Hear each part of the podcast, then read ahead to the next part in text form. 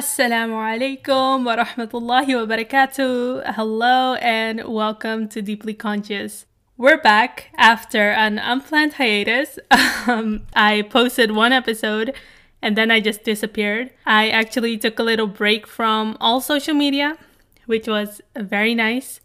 Um, but I'll talk about that in another episode. The point is, we're back and we're back for real this time. So you can expect new episodes every Tuesday from now on. Woo!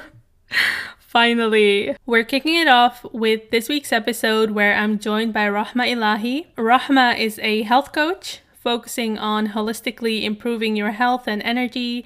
And in this episode, we talk all about food and how food can have an effect on your mental health and also on other aspects of your life. We speak about what things like sugar and gluten do to the balance of your body, why we need probiotics, why fats aren't evil, and much more. And ultimately, this episode focuses on the importance and the benefits of gut health and what we can do to improve our gut health. Now, before we get into the episode, I do want to mention that I'm experimenting with different audio techniques. So the upcoming weeks, you may hear differences in sound quality with the episodes. I hope you guys can overlook that. I'm just trying to figure out how I can give you guys the best possible episodes. I just wanted to quickly mention that, but with that said, I'm not gonna make this any longer. Let's just get into the episode. I'm so excited to speak to you, first of all, in real time. Hello. Like, we've been texting back right? and forth, obviously, but yeah, yeah. It's so Definitely. good to to speak to you. It is, it is. It's amazing to like connect across the world. And um, first of all, like finding people and just connecting randomly and then really, you know, connecting on a deeper level. It's pretty neat, alhamdulillah. It's very awesome, very, very awesome. Like the whole, um, you know, going on social media and just connecting with people all over, even from the U K, from America, or like globally. It's very profound. So it's amazing, alhamdulillah. Yeah, like you're saying, um, it's such a blessing that we can just connect like that, you know? Mm. If I remember... So yeah, right, exactly. Mm. Because I think you listened to the first episode of Deeply Conscious, mm. if I'm correct, right? Mm. And yeah, that's when yeah. you D M'd me and we just hit yeah, it off. Yeah, yeah, because yeah, um, the coach you um, interviewed was like... a colleague of mine, and so I knew her, and so I was like, oh yes. Oh no way, I didn't know that. Yeah, yeah, that's so interesting. Yeah, and I thought when I first started DMing you, I thought you're from the U K, but then I later found out that mm. you're all across the world and you live in Australia. Yeah, yeah, my my accent is a bit like that. Uh, perhaps a bit bit bit British, but not too much. Um but if it was like, you know, for example, an American or anybody else trying to pull my accent to a place, then they would probably say England first. Um, some people get it right. Some people get it right on the first go and they say Australia or New Zealand, which is pretty cool as well. Mm-hmm. But usually um, they do connect it with um, England. Right. But whatever happens, both is cool. Both is cool. Yeah. No, uh, when like now when I hear you talk, I don't hear the British accent at all, but I mm. also can't necessarily tell that you're Australian from your accent. Yeah, yeah, yeah, yeah. My accent's not very um, thick. It's not thick, especially when you're living in a multicultural society. Mm-hmm. Um, you can't make it too thick. You know, you've got to speak to all levels of people um, and people from different different backgrounds, and so you've got to be very clear in how you speak. And also as a teacher, uh, because I teach professionally, um, you've got to be very clear in what you say, what you do. And so again, multicultural children from all different backgrounds, you've got to be very clear. And so I guess, you know, it's me trying to balance between the Aussiness and the teaching and being clear and getting my ideas across, like everything a big fat mumble jumble. So it's good. Yeah, exactly. Right. So Rahmah, um, we've been talking for a minute, but for mm-hmm. the listeners, you know, I already know a little more about you than a lot of our listeners probably do. So tell mm. me a little bit about who you are, where you're from, uh, what you do. Yeah, okay. Sure. So I'm basically a health coach. I work with women, and so women with their physical and mental energy, health, holistic health, um, and I help them to really take control, you know, of their health holistically, um, so that they can just be more, show up better for themselves, their families, relationships, their work, their people, um, and so I help them doing that. Um, this is all, although, however, a very, you would say, a new profession for mm-hmm. the past two years, perhaps. Um, before that, and I still am teaching. So teaching is like my main profession, I guess you could say, and coaching really correlates well with that. And so I teach academia, teach Islamic studies, Arabic, um, all subjects in Arabic. Um, and so that's what I do. And where am I from? Well, originally from Australia. My parents are eth- ethnically, not ethically, ethnically mm. from the subcontinent. They're from Bangladesh. And so, um, yeah, born, brought up over here. And that's basically me in a nutshell. Yeah, I find that so interesting that you also teach, and besides that, mm. you're you call uh, you call yourself an energy uh, health coach, if I'm mm-hmm. correct, right? Yeah. Yeah. Okay. Absolutely. How does that correlate? Because I'm interested to know. Like mm. you say that they kind of have like a overlap. Yeah, yeah. Um, long story, and I'm going to tell you all about it.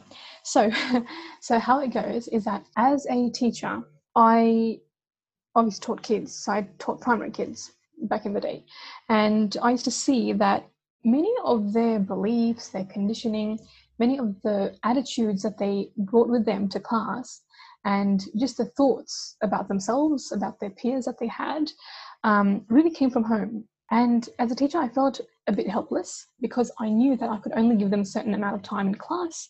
We had the curriculum to cover as well, and I couldn't really, you know, take time with each and every one of them and really see what they're like, really try and open up their minds to the rest of the world, because they were kind of enclosed in their cultural background, wherever, you know, the parents came from and wherever, whatever the parents taught them. Right. And I saw that through the kids, I saw that the parents, if they would not do what they did, as in bad parenting, if they would be able to heal themselves properly, um, and if they had given themselves time um, to heal, to be better human beings and just to be people like for themselves instead of just being there for their kids, then it would actually impact the kids more. And so when I came across health coaching, and I did it for my own personal reasons because I had um, health issues as well, and so I was like, okay, I'm going to, you know, regulate my own health issues. But once I realized to what extent health coaching really, really fixes up your life from all areas of life, it really, uh, mentally, physically, emotionally, like all spiritually, all areas, it really helps you build and transform, right? And so when I saw that in myself, I thought that, hey, if I can put them both together and I can coach women, mothers, then show them how amazing the world can be if you take care of your health and yourself holistically, then that would automatically have a dominoes effect on their kids and their families. And then, so I, I like to call myself a child advocate turned health coach, because my, of course, I do focus on women, but then my vision is to impact their families more. So the family's got the best of the mother, the family's got the best of the woman she is, and she can give more, and then the kids can flourish. so, so that's it. That's where it all correlates together.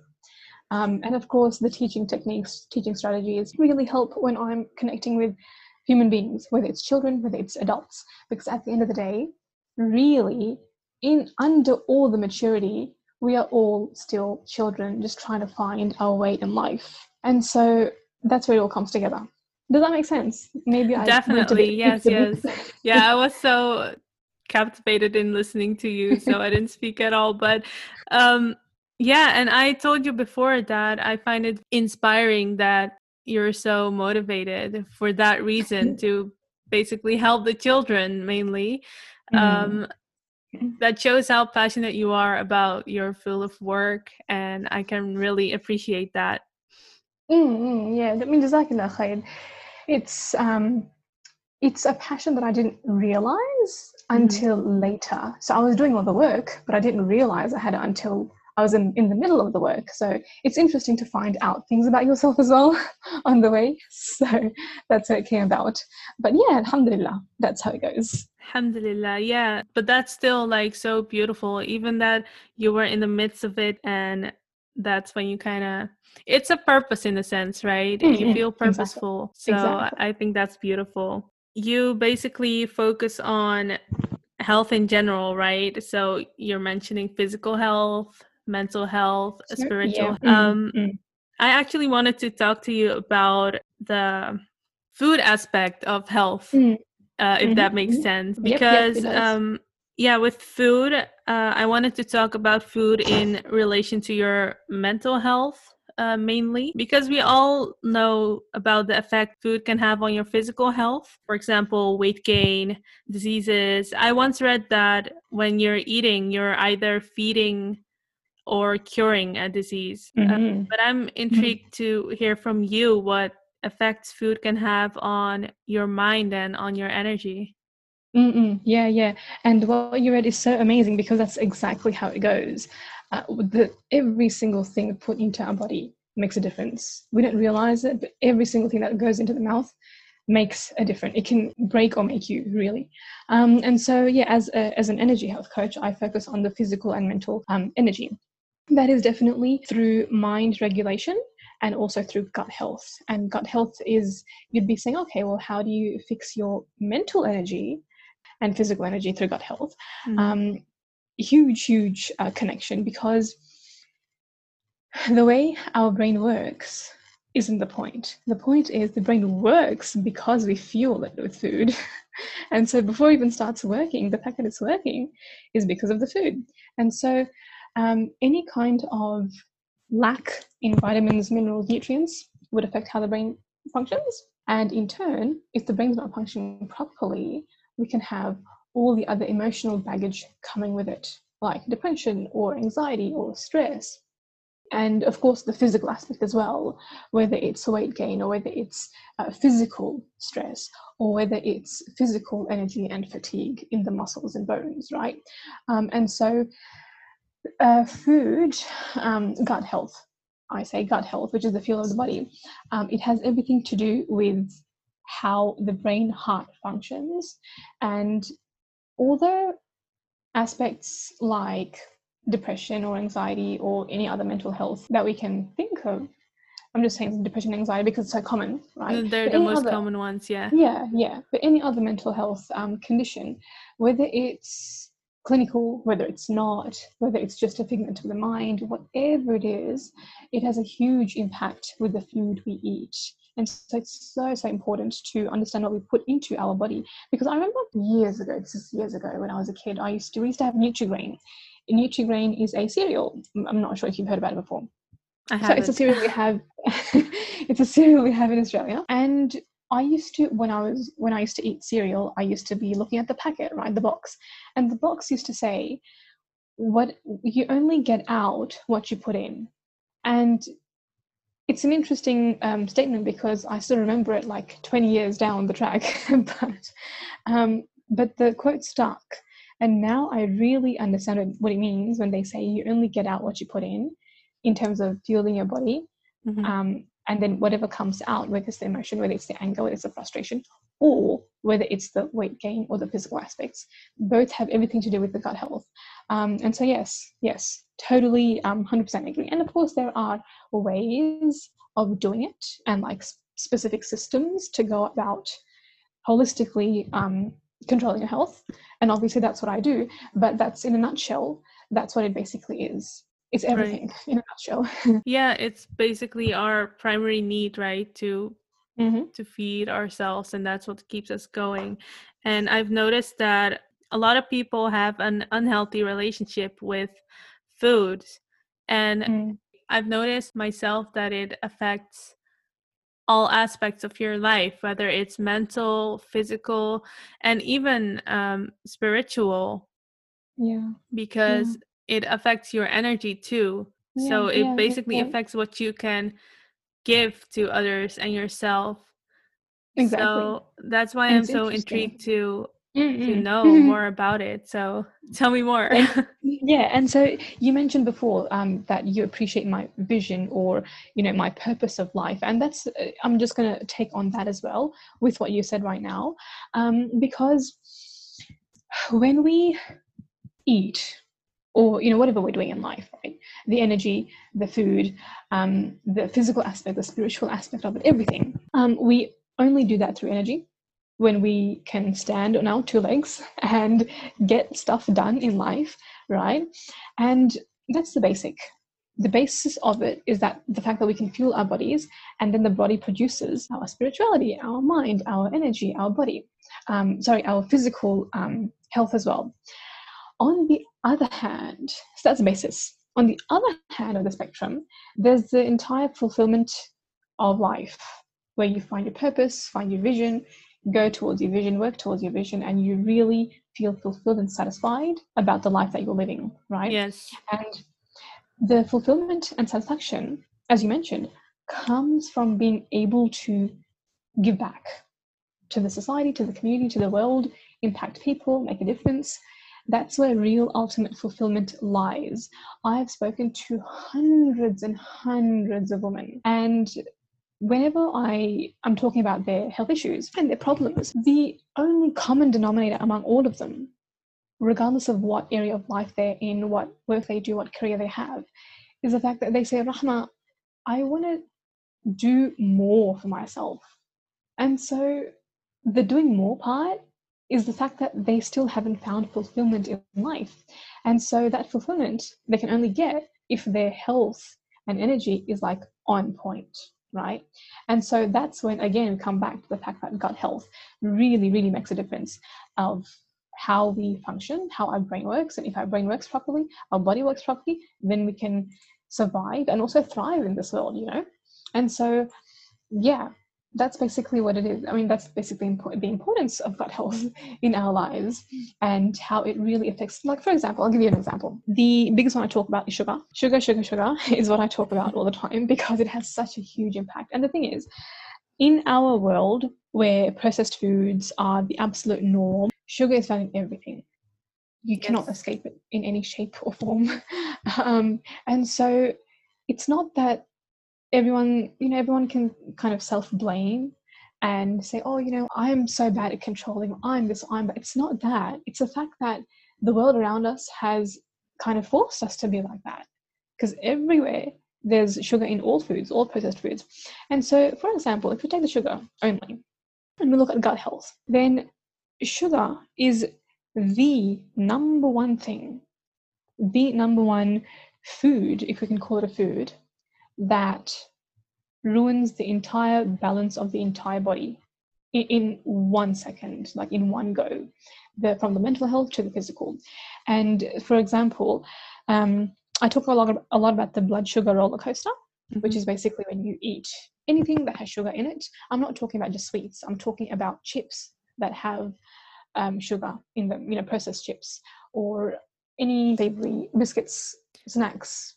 Yeah, because anything, it's yeah. a misconception, I believe, that sugar is only in sweet foods, mm-hmm. right? Yes. Because it's exactly. not. When you read the packaging, as you said, you realize that it's in everything. Mm, yeah, and it's very cheeky because they have different different names, like glucose and maltose and dextrose and all these O S E ending names. Um, and so what that does is that if you eat that food, and especially on an empty stomach, then the body burns it very quickly, very, very quickly. So it'll give you an energy spike and you'll be like energetic and happy and amazing. And then it'll get to the brain. And once it gets to the brain, it's going to give an energy crash. And so because the body burnt it so quickly, maybe like in the span of half an hour or something, and then your stomach doesn't have any other food. It just had the sugar. It didn't have any other nutritious fiber or protein or healthy fats or grains, nothing like that, right? And that's why the blood can't regulate itself properly and it goes totally down. And then the brain starts having its own roller coaster of emotions and it's just going up and down, up and down. And so when you're on energy high, you're happy. When you have an energy crash, then you're sad. And it's no wonder that people are so depressed, because if that's how fluctuating the hormones are in the body and the mind, then why wouldn't you feel randomly depressed at any anything that goes on in life, right? And mm-hmm. so we are unable to, we're rendering ourselves unable, really, to um, to be able to regulate ourselves. On one side, we're trying to maybe going to the psychologist, maybe taking therapy, maybe, you know, really trying to regulate our mental health. On the other side, we're just eating whatever we, we're used to eating all the time. And that's just messing it up even more. So regardless of the mental regulation, regardless of how much we work on the mind, it's not helping because the food's not helping, right? And so that's what sugar does um, to the body. And that's one of the most dangerous, most poisonous foods out there, sugar. Yeah, it's a vicious cycle because you have some sugar and then you get a high because your blood sugar spikes, right? But then you also get the low almost immediately after, and and then you have more sugar to help the drop in your blood sugar levels and to feel that high again. So you keep repeating that cycle over and over. Mm-hmm. Yeah, and as if that wasn't enough, um, the sugar, the way it's created, or the way it's made, is that when it hits the brain, it reacts exactly exactly how drugs react to the brain. And so this the part of the brain that reacts to drugs, and it gives you that high feeling and the amazing feeling and the addict- addictive feeling, that particular part of the brain is what gets lit up when sugar comes into the brain as well. And so on one hand, we're saying, oh, well, drugs are bad and it's addictive.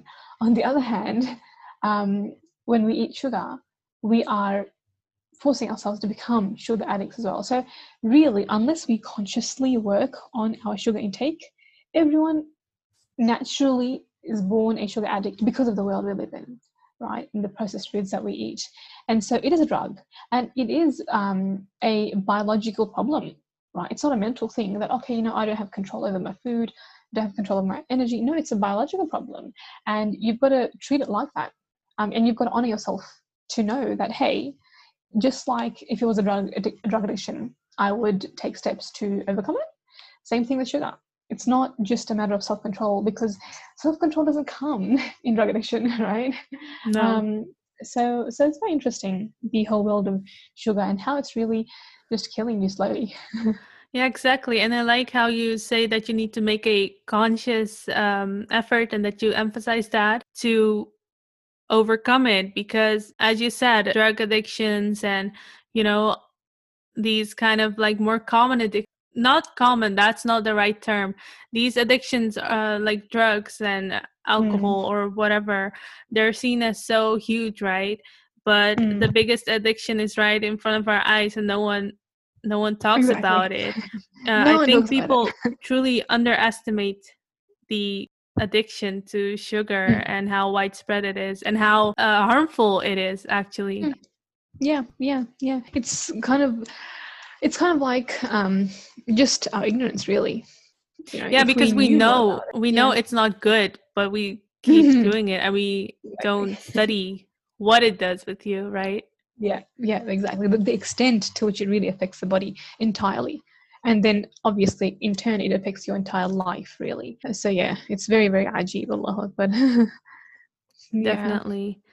And even with children, uh, my sisters always joke around that when I have kids that I won't ever give them um, candy. mm-hmm. um, yeah. But yeah. you see it, like, first of all, you have the cereals. Um, and yep. like the fruit juices, which are so common, but then you have all the snacks and all the candies, and there's so much sugar in everything, and then we wonder mm. why. Um, yeah, exactly, exactly. And then so many kids these days are diagnosed with A D H D um, because of the, you know, hyperactive brain, they say, and they call it a chronic condition, they call it a, you know, clinical diagnosis. But really, really, if we just take away the sugar, huge difference, huge. Like, it's been medically proven, scientifically proven, that just taking away sugar, sugar from kids' diets can totally, totally make it disappear. The A D H D, I mean, um, it just totally fully goes away.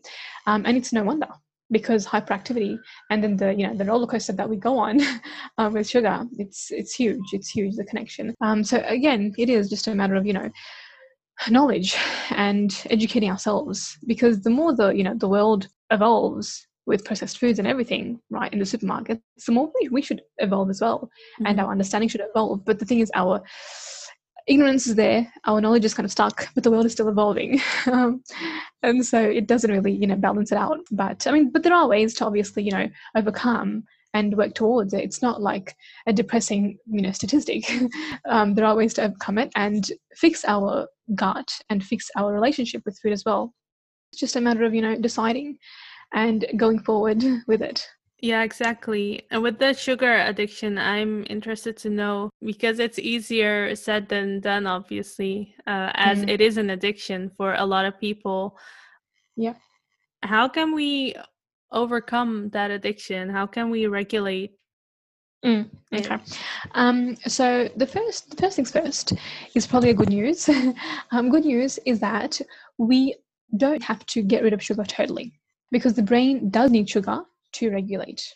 Not too much as we do, but it does need a certain amount to right. function properly, right? And so that's a good thing. So we don't have to like fully cut it out. But then compared to, you know, the lifestyles we have, we should cut out a lot of it. The first steps to doing it is awareness, first of all, as we've been talking about right now. Awareness of how much sugar I intake, first of all, which basically would me would be me um, seeing how much processed foods I eat in the day. Because, see, the cup of coffee with a teaspoon of sugar or the cup of tea with a teaspoon or two of sugar doesn't make a difference. The difference comes when everything in the diet is processed. Um, and things like chips and snacks, and that's there, as well as the meats. You know, if we buy pre-packaged or um, pre-marinated meats as well, right? And so everything, everything processed is a big red flashing signal, right? And so what you want to do is you would want to first make a list of how much processed foods versus non-processed foods you eat in the day. And then depending on that, you would choose healthier versions. Now, I always give the example of um, Farmer Jane. Farmer Jane. So what that means is we try and change, or we try and substitute our favorite foods for a healthier version. So for example, if I'm going to have potato chips, and I love potato chips, for example, mm-hmm. then instead of just having the normal um, original or flavored um, fried ones in the packets, I could opt for the frozen ones that I would fry at home. That would be more healthier because it's got less ingredients, right? And yeah. less ingredients means less sugar, most probably. And if that's cool, then I can go on a step further and I can choose the organic ones, and I can choose a brand that does not have sugar in them, right? Mm-hmm. And then if I want to take a step further, I would choose to have sweet potato chips, the frozen ones, right? And so it's not a matter of fully cutting it out. It's a matter of knowing what your options are and working towards the healthier one of the option. Because the body, if you, if we go cold turkey on our favorite foods, the body's going to totally just snap back. And that's not the best thing we want. And so um, from whatever foods we have, just choose a healthier version of them. That's the first thing. Secondly, the pantry that has sugar, or, you know, the packets of sugar, whatever it is, I would want to restock it with unrefined sugars. So there's refined sugars, which is like the white, white sugar or brown sugar. Even raw sugar is actually refined sugars. And then there's the unrefined sugars, which is less processed. And so it's more natural. You've got coconut sugar, you've got Rapadura sugar, you've got honey, you've got maple syrup, right? The liquids. And mm. so you'd want to substitute your cooking and your baking with those ones, right? Right. And your beverages with those ones. And then that that would be a huge difference anyway, because you've already just fixed all your processed foods and you've just fixed your pantry, which is huge. Um, so that's the the way you go about it. And after that, whatever sugar intake you have beyond that, as long as it's not like a full cake every day, as long as it's not that, then the sugar intake is good and healthy. It's important for the body to have a little bit um, every day. But it's, again, because it's addictive, we don't want it to, we don't want to give it too much because it's going to go overboard otherwise. Yeah. And on that note, um, another huge aspect of coaching is to become intuitive about your body, knowing exactly what your body wants and just giving it, right? Instead of depriving it, making diet plans, meal plans, you know, just going on a whole uh, structured table and schedule. It really uh, puts the body in a deprived state. And when it's in a deprived state, the body thinks that there's no food for tomorrow. When there's no food for tomorrow, in the mind, it's going to eat everything today. And so then you would see that you're binging more on sugar today than if you just relaxed, didn't have crazy, you know, diets and, you know, meal plans and just took it as it came. And whenever your body started craving, you gave it a little bit, pulled it back, gave it a bit more, pulled it back, maybe the salt, a bit more salt, pulled it back, you know, things like that. So becoming really intuitive about what your body's asking for is very important as well. Um, that was a long, long tangent. Hope you understood that. No, it's so good. Um, how can you, like, how would you be able to train that intuition? Because it's not something um, everyone mm-hmm. has, right? And yes. I believe you have to develop that intuition. Yes. Do you maybe have tips on how to do that? Yeah, absolutely love that question because because it's so, so important to train the intuition. There's no way it's going to come just like this because in this world, we're so used to just stuffing ourselves and then just just living the day, you know, without realizing what's happening really. And so intuition, the first step is, again, awareness. So being extremely aware, extremely aware of how your body responds to everything. So you ate a chocolate, how do you feel? What do you say? How was your brain activity? How was your body feeling?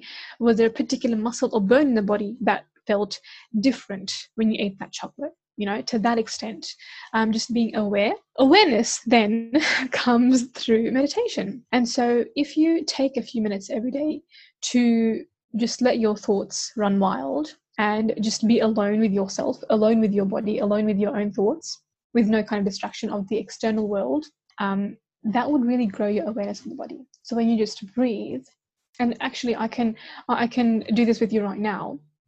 What I want you to do right now is when I say inhale, I want you to continue inhaling until I, I tell you to stop. All right. Yeah. So start inhaling. Pause and hold your breath. Keep holding it. Now, I want you to let go slowly for the count of eight seconds, slow and steady.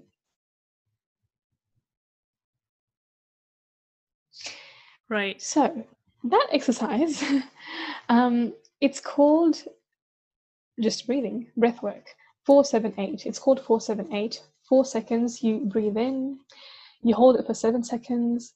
And then for eight seconds, you breathe out, you let the whole thing go, just empty your lungs, right? Yeah. That breathing gets you in the moment. It focuses, focuses you on your breath, which in turn, then you would start feeling how your bones feel, how your muscles feel, how your stomach feels. Is there something weird going on? Maybe there's a bit of itching at the, on the sole of your feet, you know, when you're doing that, whatever it is, just bringing awareness to it. That is intuition. Yeah, and I did it once now as yeah, you yeah. guided me, and I already noticed how aware wow. I, I was of it. Wow, right? Yeah, subhanAllah.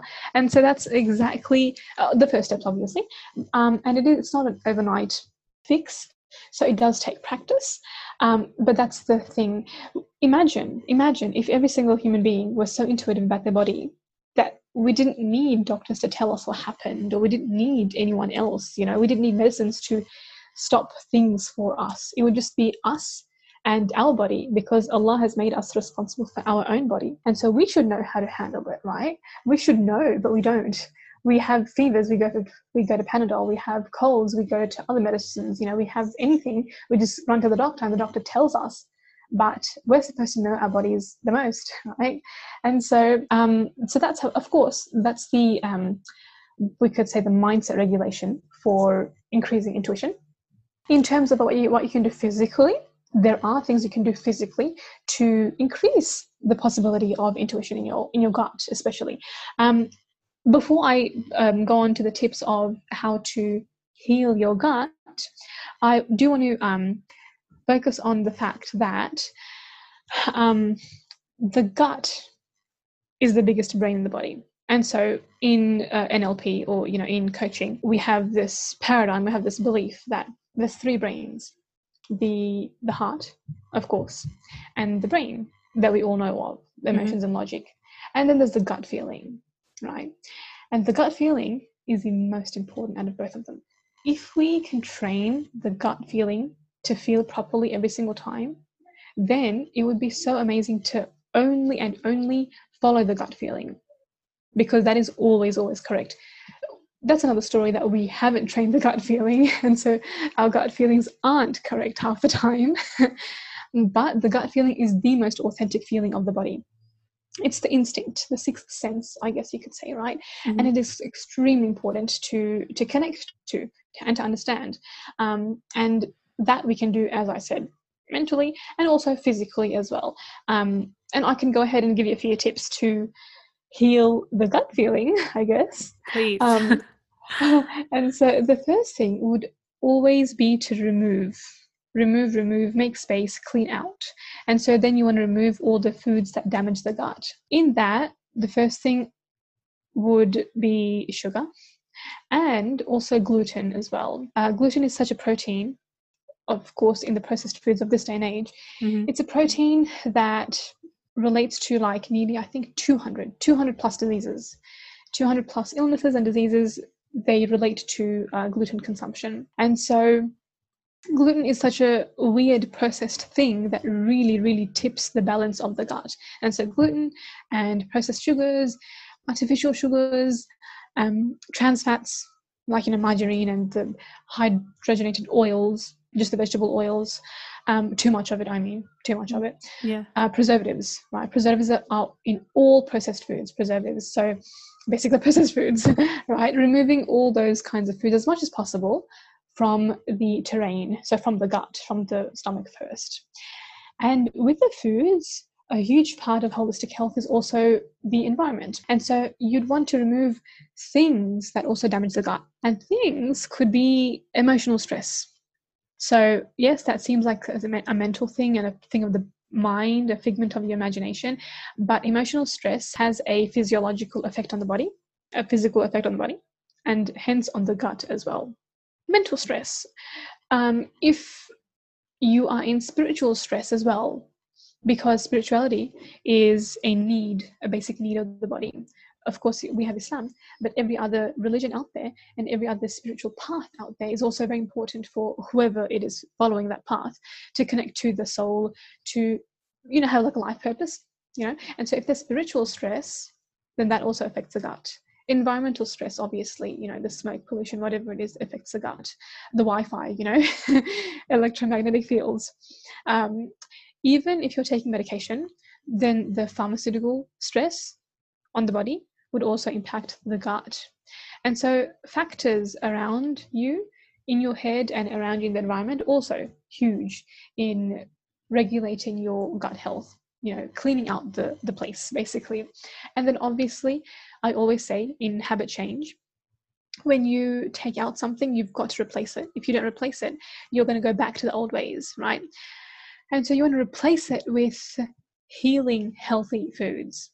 And that would be whole foods, lots of veggies, fruits, fermented fruit, uh, not fruits, fermented food, foods and fruits as well. No mm-hmm. problem with fruits. um, so pickles, right? Pickles is huge. Um, it's great. And then you'd want carbohydrates, like complex ones like potatoes and grains, and you'd also want healthy fats like avocados, butter, ghee, milk, like organic proper milk, um, coconut oil. So these healthy fats are extremely important for the brain to function as well, um, and obviously for the gut to function as well.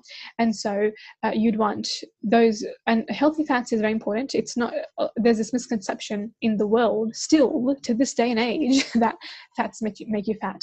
Fats don't make you fat. Um, fats really help you Fats actually make you lose weight, by the way. They also help you regulate your, your brain activity, right?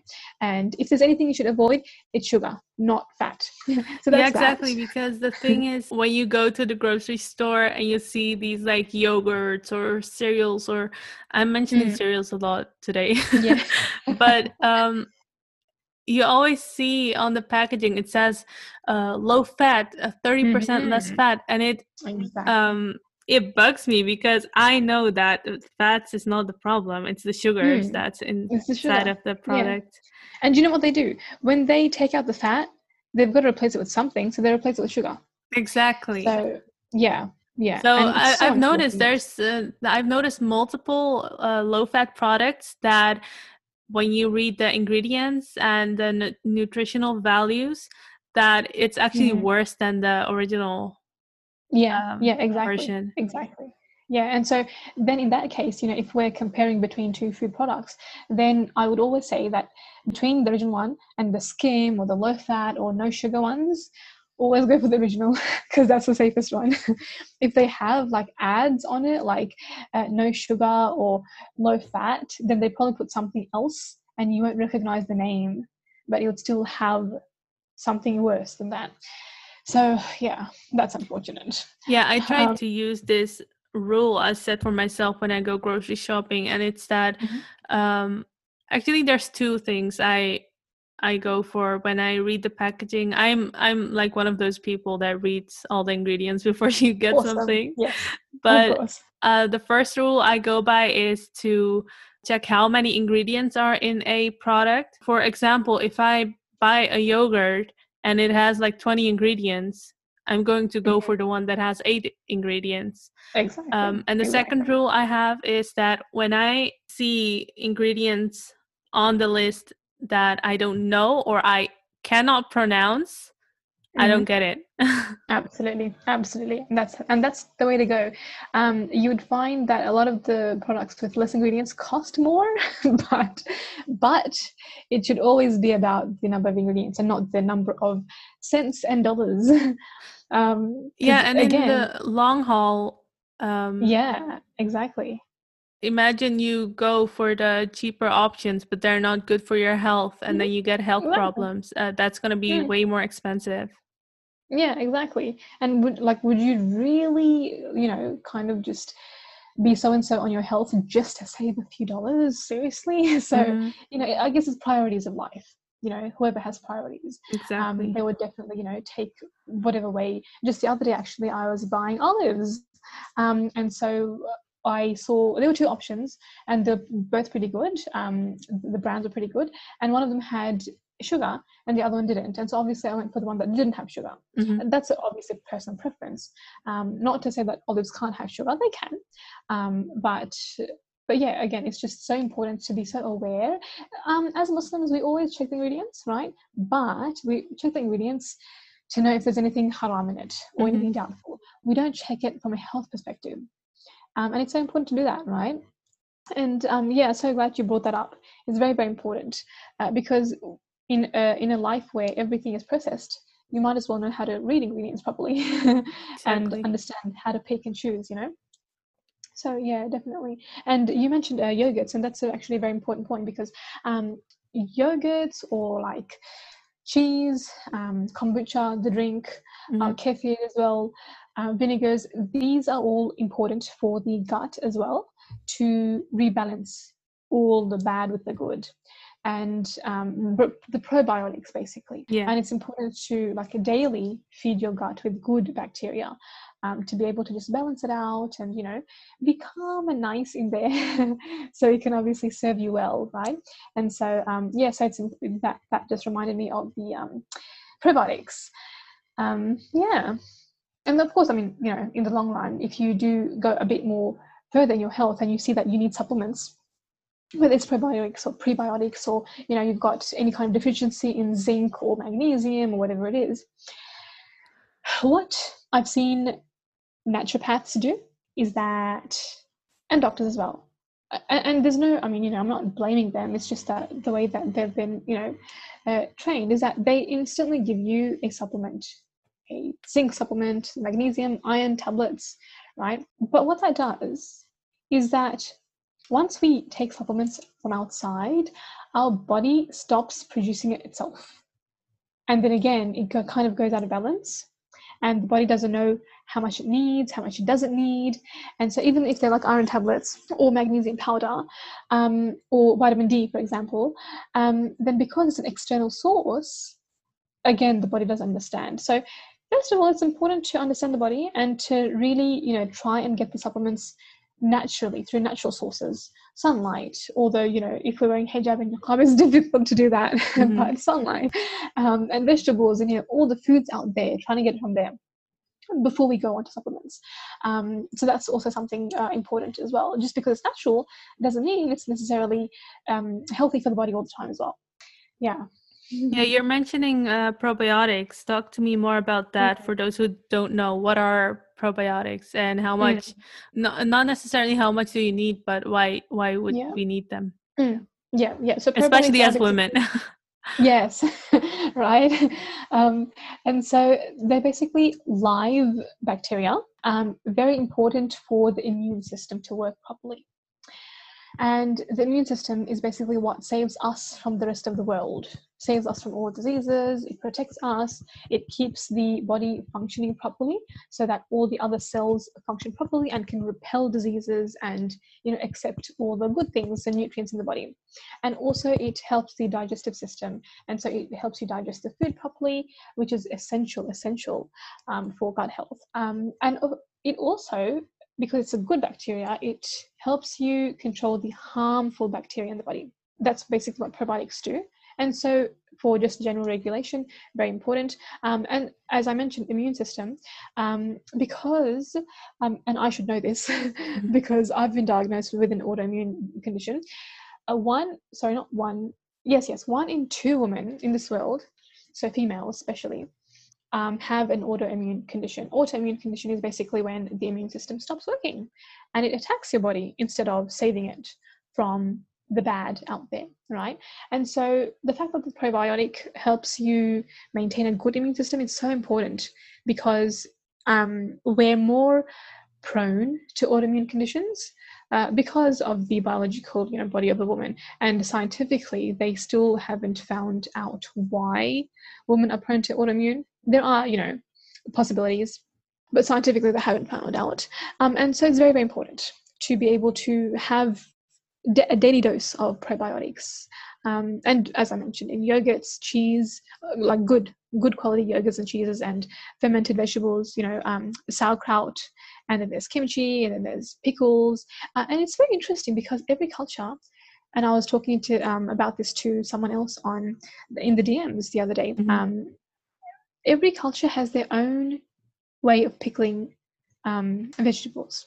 And so I had seen someone else's stories about how she pickled mangoes, and it was very, very different to the way um, the subcontinental woman, um, they pickle their mangoes, right? right? And so it's very interesting how every single culture, subhanAllah, has a, um, a pickled version of their vegetables. And it's so important as well, right? Like, who would have known that it's... Allah has just made it like that because it's so important for the body. Mm-hmm. And so you can um, enjoy your pickles um, and your kombuchas. Well, kombucha is a very uh, different kind of drink. Um, it's an acquired taste, definitely, um, but it's still nice, and um, it comes in different flavors. Kombucha has sugar, but as I mentioned, um, sugar's very necessary for the body, and so the sugar in the kombucha is is okay if obviously the rest of the day you're not stuffing yourself. um, so yeah, yeah, it really depends, right? Even with like. Um, fruits obviously also have sugars, but it's yes. much better to have a fruit than to have a mm-hmm. chocolate bar. Definitely, definitely. Yeah. And it also depends on the situation, the condition, I guess. Um, like, for example, diabetic people, they can't even have fruits because of the sugar content. Mm-hmm. Um, as for people who are not diabetic, then for health reasons, um, if they still want sugar, they should go for the natural ones. Um, and that's amazing.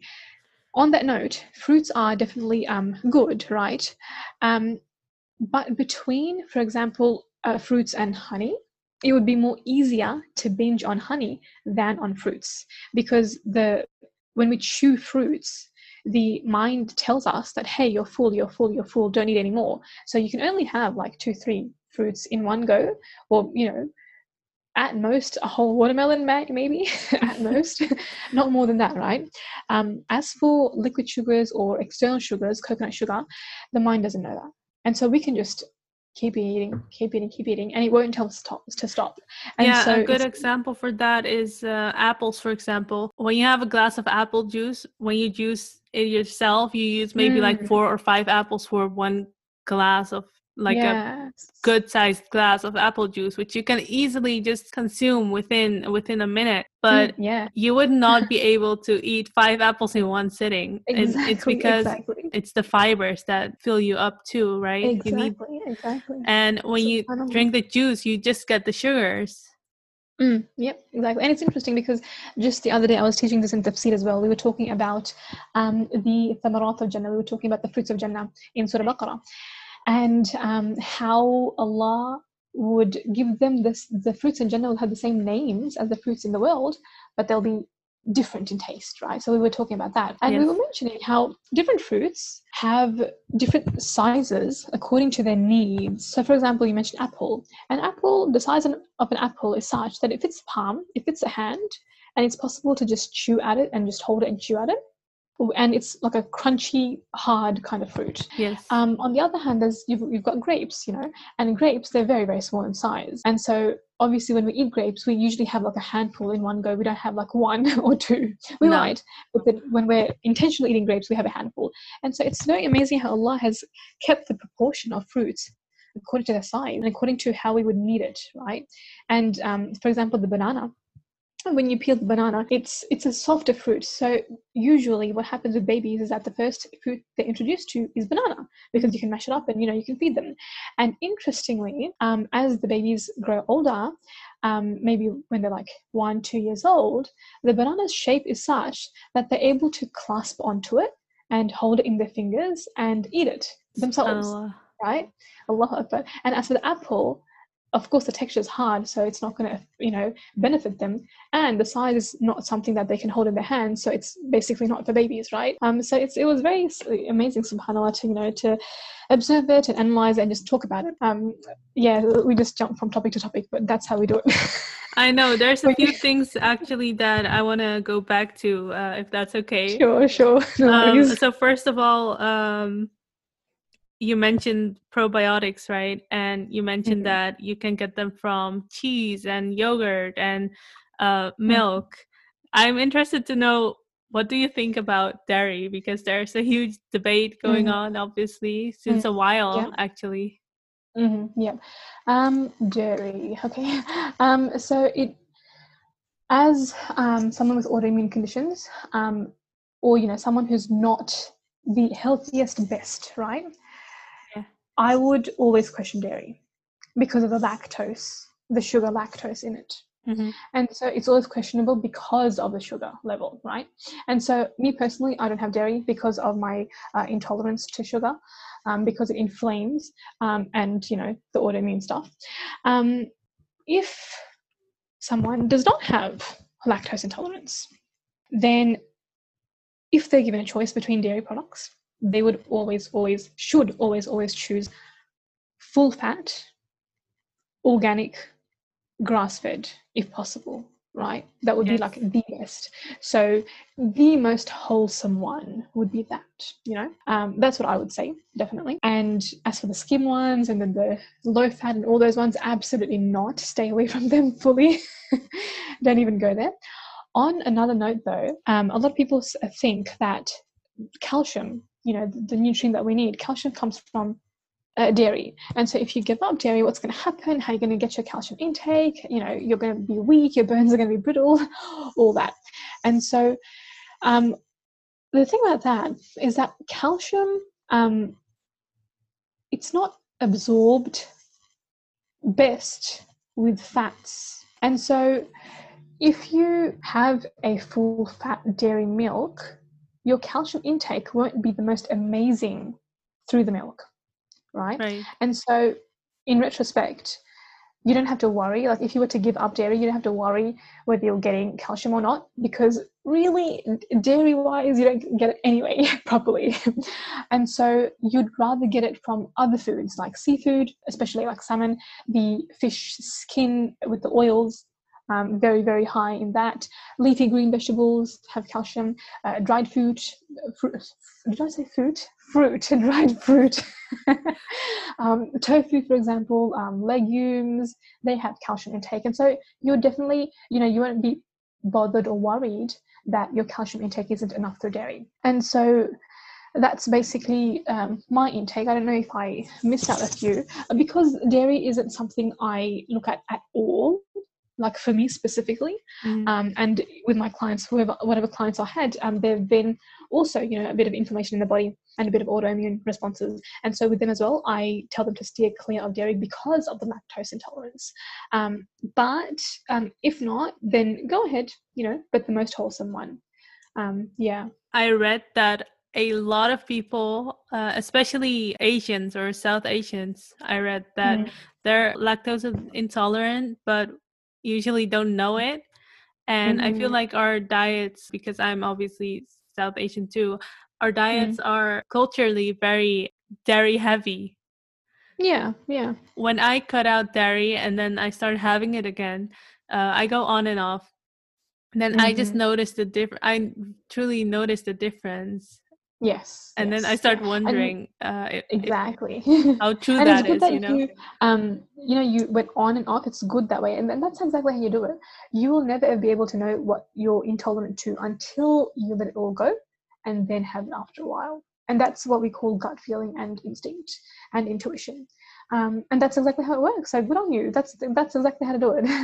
um, yeah. And I had but, the same yeah. with, uh, I had the same with gluten actually. Uh, there was mm-hmm. a time where I basically stopped eating a lot of carbohydrates, mainly bread. Mm-hmm. I stopped eating yeah. bread for maybe, it wasn't too long. It was maybe a week. And then I mm-hmm. had it again. And I noticed I had an upset stomach because of it. And mm-hmm. uh, talk to me more about gluten, because you just mentioned a few things earlier in the episode uh, yep. that I had, I don't, I know mm-hmm. a lot about sugars and fats and all that, but yeah. I don't know a lot about gluten. So I'm interested to mm-hmm. hear. Yeah. Yeah, so gluten, um, that's the stuff that makes the plain flour stretchy, right? And so when you add water to it um, and then you make like a dough out of it, the stretchiness comes from gluten. Um, so what that does, uh, and especially because the way that it's processed these days, um, the way the wheats and the flour are processed, um, the gluten uh, in the content in the flours, um, they have a protein that is similar to the protein of the body, but it's obviously not part of the body. It's different.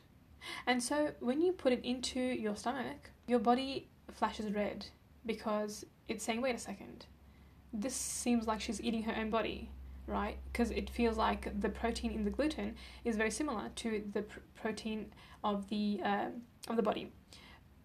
Sorry, the, the immune cells in the body. And so then it starts attacking it because it's the same, but it's different. So it's like a stranger, and strangers in the bodies are not um, welcome at all. And so uh, because it's so similar, the protein, also corn, the protein of corn is also very similar to gluten, and the reaction is very, very similar. And so because of that, it the body totally reacts against it, and then everything just happens. Everything just goes down the drain from there. um, it starts reacting, it starts attacking, and then because we don't know what it is, we just keep on eating it. And because staples like bread, always, you know, every day, um, or plain flour, if it's not bread, it's something else, you know, uh, cakes or whatever, pastries, whatever it is. So the body just continuously starts attacking, um, and that's basically it. And also not forgetting the fact that the glutinous flours, which is like plain flour and self-raising flour and all the white flours, are so processed, overly processed, that no nutrient content remains in them. And when there's no nutrients and there's stuff um, like, for example... Um, what do you call it? Like not not heavy or not filling, but just, you know, thing. So flour is like a thing, right? If you eat it, you feel full, but you would have no clue that there's no nutrients in there. And so, so when that happens, um, it totally strips itself of nu- nutrients. What remains is the sugar. So it's the sugar. um, yeah, it's very, like, it's empty um, nutrient-wise. So. Um, so that's an unfortunate aspect. Yeah, it's filling, but it's totally empty, and you wouldn't even realize, right? Um, so, yeah, that's basically how poisonous gluten is, um, and as you mentioned, especially to a woman, because of the way it reacts to the body and what it can do. Um, yeah, a lot. But yeah, I didn't know much about gluten. I actually, you know, there's people who are intolerant, and it does like mm-hmm. awful things to them. Um, yeah. But even if you're tolerant, I. doesn't sound like something you should have in your diet. Mm. And um, and you won't know if you're intolerant because uh, um, unless you, you know, experiment with it, because it could even be just um, irritation in the mind, brain fog, brain fog, or just frustration, or just um, hyperactivity in the head, or um, you know, mental conditions it could be as well. And you would think that, oh no, it's part of the mind, you know, but it's actually food. um, and so yeah, that's what gluten and sugar does. Also gluten, sugar, and also stress. These three things. And you're thinking, what? Gluten and stress? What's the relation? Um, it's huge. So gluten does that physically, and stress also, um, it starts mentally, but it also becomes physical as well, yeah. um, in the body. And so those two things are huge in autoimmune conditions and holistic health for women especially. Yeah. Yeah, you mentioned that emotional stress has a physical effect on the body. Um, mm-hmm. How so? Yeah. Yeah, so when you are stressed, or, you know, when you're worrying about something in the mind, um, any kind of thought or hyperactivity in the brain, it stops you from digesting a food. Why? Is because um, stress is totally opposite to digestion. When you are, for, let's say, in front of a lion, right, and you've got to get away from it, um, you, you, you freeze, and you're in this flight or fight mode, mm-hmm. where you, all the blood in in your body goes to your legs because it's getting ready to run, right? It goes to the legs and the hands, because that's when, and you may notice that when you're running away from something dangerous, you run like you've never run before. Even if you don't run that fast normally, you'll run like crazy, right, at, at a crazy speed. Um, and so because the blood goes there, blood goes to the feet and legs to help you run. When that happens, the body does not have the ability to sit there and calmly digest the food.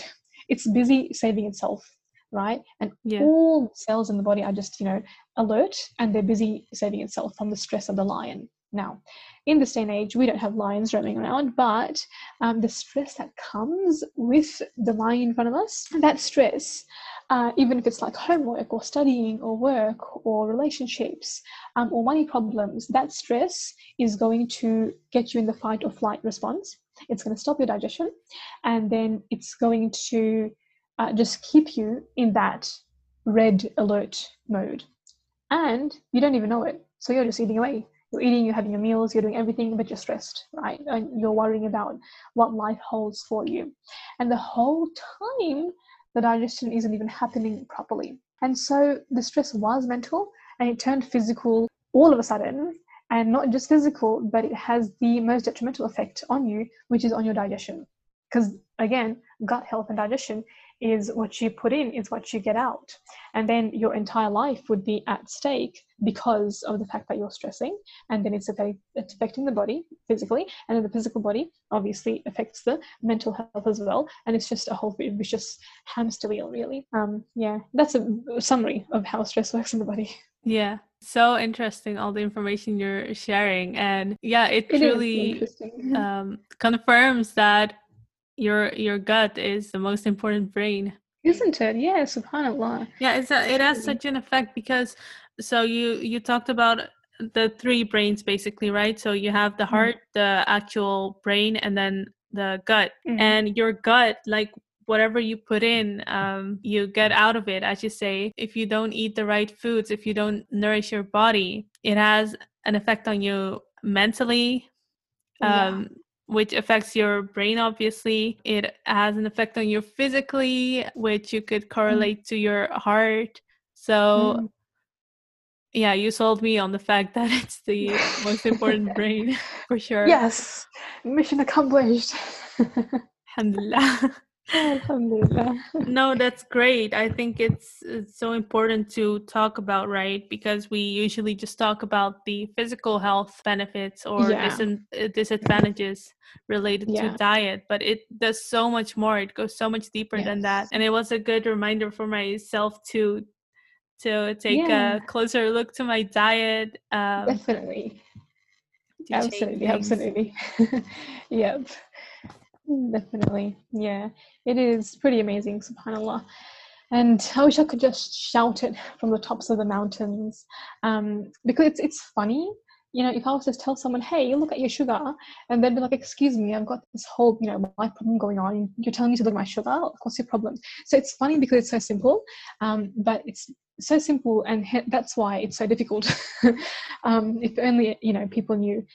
But, I mean, they will know now because through this platform, they will know, inshallah. Inshallah. Um, yeah, usually inshallah. we think, uh, or most of us think it's not that deep, but it is that deep. Mm, yeah, when it comes exactly. to sugar, exactly. mainly. Mm, exactly, and that totally like correlates with your name, by the way. Uh, Deeply Conscious, the name of the podcast. It's yes. totally on point uh, in regards to that. Uh, very, very important to be conscious, and at such a deep level as well. Um, it's not as you know, when we say deep, we think, oh, you know, that's really difficult and challenging. Deep, what does that mean? How deep? Um, but it's pretty simple, you know. We can keep life simple if we choose to. It's just how we go about doing it, um, you know, with the will of Allah. But yeah. Awesome.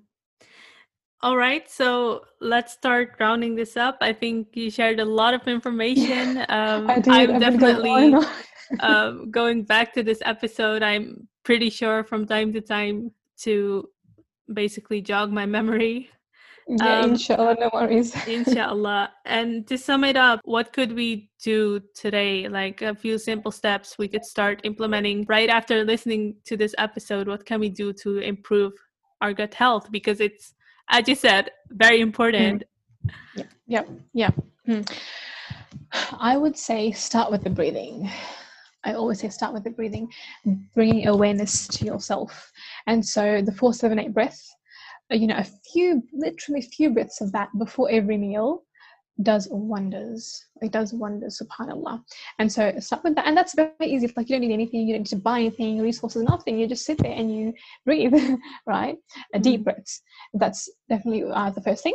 And then when you definitely have time, then you would just, you won't change your gut health. You would just notice what you eat. Half the time we don't even know what we're eating, you know. And so noticing what we are eating, what we're putting in, you know, what we choose to have for dinner, what we choose to have for breakfast, what we choose to have for lunch, just noticing what we, you know, put in there and noticing the amount of sugar that we are putting into our body. That would be the first thing. And that doesn't need anything to change because you've already got the food, you've already got the breath, you know, alhamdulillah. And so continuing that. And then um, the steps to cut down on the sugar by making healthier choices than your normal foods. Um, those would be like the baby steps um, of what I always say. And um, yeah, so that would be something for today. I could go on and on for the rest of life, but that's for today. Yeah, that's amazing. So it comes down to being conscious of your body and what you put inside of it. Yes, yes, definitely. Awareness, self-awareness is such a powerful key. For sure. Mm. All right. Rightio. So I do hope that that definitely, you know, your listeners and viewers and audience do get some golden nuggets from there. I've gone on such long tangents this past hour. So no, that's what podcasts are for. I could listen to you for hours. And just okay. so you know, you're always welcome. If it was up to me, I would invite you monthly to give us a little reminder. Yeah, monthly dose of Rahmah. Yes, I need that. Oh, definitely. Why not? Why not? Um, so yeah, it, like my my thing is that regardless of how much I talk, if someone can, you know, take away a few, just a few golden nuggets from there and implement it, then my job is done. You know, I feel like fulfilled that, okay, you know, my talking has benefited, or, you know, all the knowledge of all these past years has come into effect now, because now I can tell the people, you know, through experience and through knowledge as well, um, that I have. And so whatever, whoever's listening right now, um, good luck with your health. Totally, totally um, rooting for your health, um, and yours as well, Cher, by the way, of course. Like, you're so amazing anyway, alhamdulillah, in regulating your um, gut health. And so continue doing that. It's absolutely amazing. And, well, um, um, I wouldn't, I wouldn't necessarily say that, but I'm, I'm trying. I definitely want to yeah, make some exactly. conscious choices. And any progress um, is good progress. Yeah, this talk yes. definitely motivated me to yes go for it. Amazing, amazing. Alhamdulillah, absolutely amazing. Definitely. And just know that I'm always always always rooting for you. Anyone that comes to me with, you know, any questions about health and this and that, I'm just like, yes, you go, go you. Even if, you know, I don't have clients all over the world, you know, every single person isn't a client, but whoever it is, and they want to make the smallest change in their life, I'm like, go for it. Any progress is good progress. Go for it. I'm rooting for you. You know, you want anything, have anything, come right back to me in the D Ms. I'll be there, you know. Um, and so I totally appreciate you inviting me on.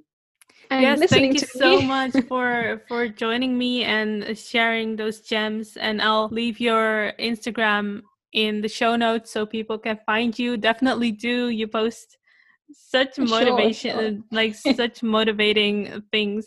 I love watching mm. your stories, the little um, like quote you put yes, every yes, day. Demo, yes. I love that. So yes, definitely. Yeah, guys, if you're yeah. listening, definitely check Rahmah's Instagram page out. It will be in the show notes. Rahmah, thank you so much. You're welcome. Huge, huge, huge welcome, Cher. So, so lovely to speak to you. Yeah, I'm pleasure. I'm glad we finally got to talk in real time, because we've been yes. just sending voice notes back and forth. Exactly. So this was yeah. great. Exactly, exactly. Alhamdulillah. Jazakallah khair. Barakallahu feeki, Cher. Wa feeki. And we will definitely keep in touch and contact, and totally good luck to the audience with your health journeys as well. Um, inshallah. Um, yes, guys, if you need a if you need a sign, this is it. Yeah, this is it. Exactly. This is the sign. go go forth. Choose something today. Yeah.